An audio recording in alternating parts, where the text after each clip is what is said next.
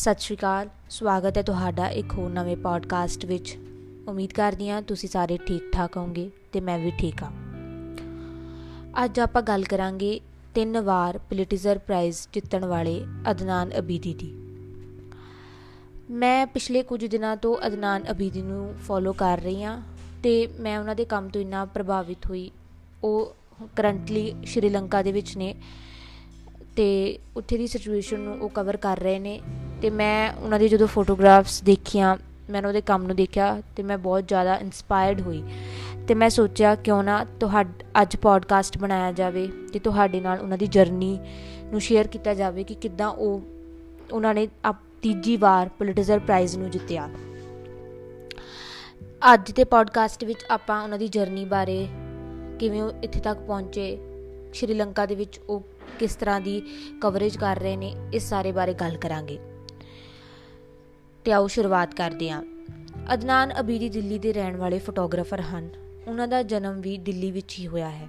ਮੌਜੂਦਾ ਸਮੇਂ ਵਿੱਚ ਉਹ ਰਾਊਟਰਸ ਵਿੱਚ ਕੰਮ ਕਰ ਰਹੇ ਨੇ। ਉਹ ਤਿੰਨ ਤਰ੍ਹਾਂ ਦੀ ਬੀਟਸ ਤੇ ਕੰਮ ਕਰ ਰਹੇ ਨੇ, ਬ੍ਰੇਕਿੰਗ ਨਿਊਜ਼, ਡੇਲੀ ਲਾਈਫ ਅਤੇ ਸਪੋਰਟਸ। ਉਹਨਾਂ ਦੀ ਫੋਟੋਗ੍ਰਾਫੀ ਜਗਤ ਵਿਖਿਆਤ ਹੈ। ਇਸ ਦੇ ਲਈ ਉਹ ਤਿੰਨ ਵਾਰ ਪ੍ਰੋਡਿਊਸਰ ਪ੍ਰਾਈਜ਼ ਵੀ ਜਿੱਤ ਚੁੱਕੇ ਹਨ। ਪ੍ਰੋਡਿਊਸਰ ਪ੍ਰਾਈਜ਼ ਦੀ ਗੱਲ ਕਰੀਏ ਤਾਂ ਇਹ ਪੱਤਰਕਾਰਿਤਾ ਦੇ ਖੇਤਰ ਦਾ ਸਭ ਤੋਂ ਵੱਡਾ ਅਵਾਰਡ ਮੰਨਿਆ ਜਾਂਦਾ ਹੈ। ਅਦਨਾਨ ਅਬੀਦੀ ਤਿੰਨ ਵਾਰ ਪ੍ਰੋਡਿਊਸਰ ਪ੍ਰਾਈਜ਼ ਜਿੱਤਣ ਤੱਕ ਦਾ ਸਫ਼ਰ ਬੜਾ ਦਿਲਚਸਪ ਹੈ। ਇਹਨਾਂ ਦੇ ਸਫ਼ਰ ਵਿੱਚ ਇੱਕ ਗੱਲ ਜੋ ਮੈਨੂੰ ਸਭ ਤੋਂ ਵਧੀਆ ਲੱਗੀ ਕਿ ਜਦੋਂ ਅੰਦਰ ਜਨੂਨ ਹੋਵੇ ਤਾਂ ਦੁਨੀਆ ਦੀ ਹਰ ਮੁਸ਼ਕਲ ਨੂੰ ਪਾਰ ਕਰਕੇ ਆਪਣੀ ਮੰਜ਼ਿਲ ਤੱਕ ਪਹੁੰਚ ਜਾਂਦਾ ਹੈ। ਵੈਸੇ ਤਾਂ ਜਨੂਨੀ ਬੰਦਿਆਂ ਦੀ ਮੰਜ਼ਿਲ ਦੀ ਸੀਮਾ ਨਹੀਂ ਹੁੰਦੀ, ਉਹ ਜਿੰਨਾ ਵੀ ਕਰਨ ਥੋੜਾ ਹੀ ਲੱਗਦਾ ਹੈ। ਇਸ ਤਰ੍ਹਾਂ ਦੀ ਸ਼ਖਸੀਅਤ ਹਨ ਅਦਨਾਨ ਅਬੀਦੀ। ਤੇ ਅੱਜ ਮੈਂ ਜਦੋਂ ਰਾਊਟਸ ਤੇ ਉਹਨਾਂ ਦੀ ਪ੍ਰੋਫਾਈਲ ਪੜ ਰਹੀ ਸੀ ਤੇ ਮੈਂ ਸੋਚਿਆ, ਇਸ ਨੂੰ ਤਾਂ ਸ਼ੇਅਰ ਕਰਨਾ ਤੁਹਾਡੇ ਨਾਲ ਜ਼ਰੂਰੀ ਹੈ। ਉਹ ਲਿਖਦੇ ਹਨ ਕਿ ਜਦੋਂ ਮੈਂ 11 ਸਾਲ ਦੀ ਉਮਰ ਦਾ ਸੀ ਤਾਂ ਮੋਬਾਈਲ ਵੈਨ ਲਾਇਬ੍ਰੇਰੀ ਦਾ ਮੈਂਬਰ ਸੀ। ਉਹ ਹਮੇਸ਼ਾ ਉੱਥੋਂ ਕਾਮਿਕ ਬੁੱਕਸ ਆਧਾਰ ਲੈਂਦੇ ਸਨ। ਇੰਡੀਅਨ ਫੋਟੋਗ੍ਰਾਫਰ ਐਸ ਪੌਲ ਦੀ ਕਿਤਾਬ ਉਹਨਾਂ ਨੇ ਇੱਕ ਦਿਨ ਲਈ। ਉਸ ਸਮੇਂ ਤੋਂ ਉਹਨਾਂ ਦੇ ਅੰਦਰ ਫੋਟੋਗ੍ਰਾਫੀ ਵੱਲ ਰੁਚੀ ਵਧੀ ਅਤੇ ਆਪਣੇ ਪਿਤਾ ਨੂੰ ਕੈਮਰਾ ਖਰੀਦਣ ਲਈ ਪਰੇਸ਼ਾਨ ਕੀਤਾ। ਉਹ ਲਿਖਦੇ ਹਨ, ਉਹਨਾਂ ਨੂੰ ਫੋਟੋਗ੍ਰਾਫੀ ਦੀ ਕੋਈ ਸਪੈਸ਼ਲ ਤੇ ਫਾਰਮਲ ਟ੍ਰੇਨਿੰਗ ਨਹੀਂ ਮਿਲੀ। ਪਰ ਆਪਣੇ ਸੀਨੀਅਰ ਫੋਟੋਗ੍ਰਾਫਰਸ ਤੋਂ ਬਹੁਤ ਕੁਝ ਸਿੱਖਿਆ, ਉਹਨਾਂ ਨੇ ਮੈਨੂੰ ਝਿੜਕਿਆ ਵੀ ਅਤੇ ਮੇਰੀਆਂ ਗਲਤੀਆਂ ਨੂੰ ਸੁਧਾਰਿਆ। ਇੱਕ ਸਭ ਤੋਂ ਵੱਡੀ ਗੱਲ ਜੋ ਹਰ ਇਨਸਾਨ ਵਿੱਚ ਹੋਣੀ ਚਾਹੀਦੀ ਹੈ ਕਿ ਅਸੀਂ ਹਮੇਸ਼ਾ ਸਿਖਿਆਰਤੀ ਹਾਂ। ਅਦਨਾਨ ਵੀ ਲਿਖਦੇ ਹਨ ਕਿ ਮੈਂ ਅਜੇ ਵੀ ਸਿੱਖਣ ਦੀ ਪ੍ਰਕਿਰਿਆ ਵਿੱਚ ਹਾਂ। ਜਦੋਂ ਉਹਨਾਂ ਦੀ ਪਹਿਲੀ ਨੌਕਰੀ ਮਿਲੀ ਤਾਂ ਉਹਨਾਂ ਨੂੰ ਫਿਲਮਾਂ ਦਾ ਰੋਲ ਪੂਰਾ ਨਹੀਂ ਦਿੱਤਾ ਗਿਆ। ਉਹਨਾਂ ਨੂੰ ਬਚੀਆਂ ਫਿਲਮਾਂ ਦਿੱਤੀਆਂ ਗਈਆਂ। ਉਹਨਾਂ ਨੂੰ ਆਪਣੀਆਂ ਦੋ ਅਸਾਈਨਮੈਂਟਸ ਇਹਨਾਂ ਬੱਚੇ ਰੋਲਾਂ ਨਾਲ ਪੂਰੀਆਂ ਕਰਨੀਆਂ ਪਈਆਂ। ਅਦਨਾਨ ਦੇ ਅਨੁਸਾਰ, ਸਾਨੂੰ ਫੋਟੋਗ੍ਰਾਫੀ ਇੱਕ ਕਹਾਣੀ ਨੂੰ ਆਮ ਲੋਕਾਂ ਤੱਕ ਪਹੁੰਚਾਉਣ ਲਈ ਕਰਨੀ ਚਾਹੀਦੀ ਹੈ। ਇਸ ਦੇ ਨਾਲ ਹੀ ਉਹ ਕ੍ਰਿਕਟ ਦੇ ਪ੍ਰਸ਼ੰਸਕ ਵੀ ਹਨ। ਇੱਕ ਅਨੁਪਮ ਸਾਂਝਾ ਕਰਦੇ ਹੋਏ ਉਹਨਾਂ ਨੇ ਦੱਸਿਆ, ਇੱਕ ਵਾਰ ਮੈਂ ਕ੍ਰਿਕਟ ਦੇ ਦਿੱਗਜ ਖਿਡਾਰੀ ਤੇਂਦੁਲਕਰ ਨੂੰ ਬੱਲੇਬਾਜ਼ ਬੱਲੇਬਾਜ਼ੀ ਕਰਦੇ ਦੇਖਿਆ। ਇਸ ਦੌਰਾਨ ਉਹ ਖੇਡ ਵਿੱਚ ਇੰਨੇ ਜ਼ਿਆਦਾ ਮਗਨ ਹੋ ਗਏ ਕਿ ਤਸਵੀਰ ਨੂੰ ਗਵਾ ਬੈਠੇ।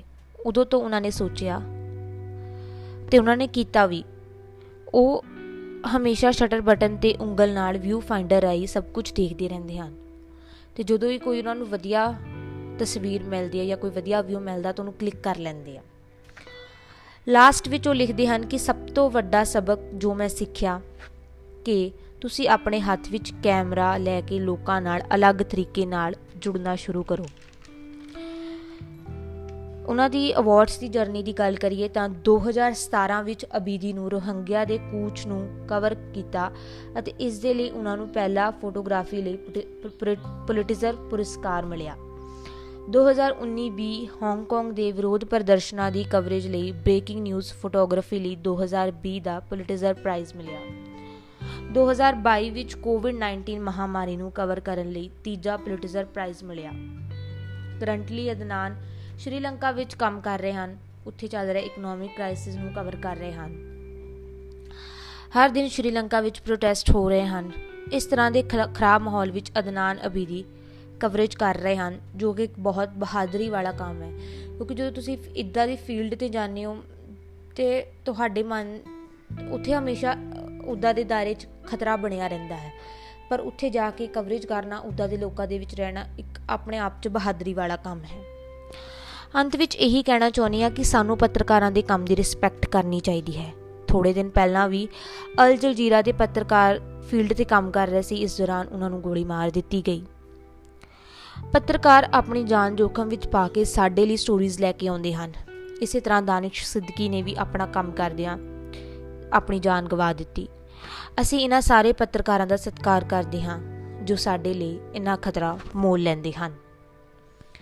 ਮਿਲਾਂਗੀ ਤੁਹਾਨੂੰ ਇੱਕ ਹੋਰ ਨਵੇਂ ਪੋਡਕਾਸਟ ਵਿੱਚ। ਤਦ ਤੱਕ ਟੇਕ ਕੇਅਰ ਬਾਏ ਬਾਏ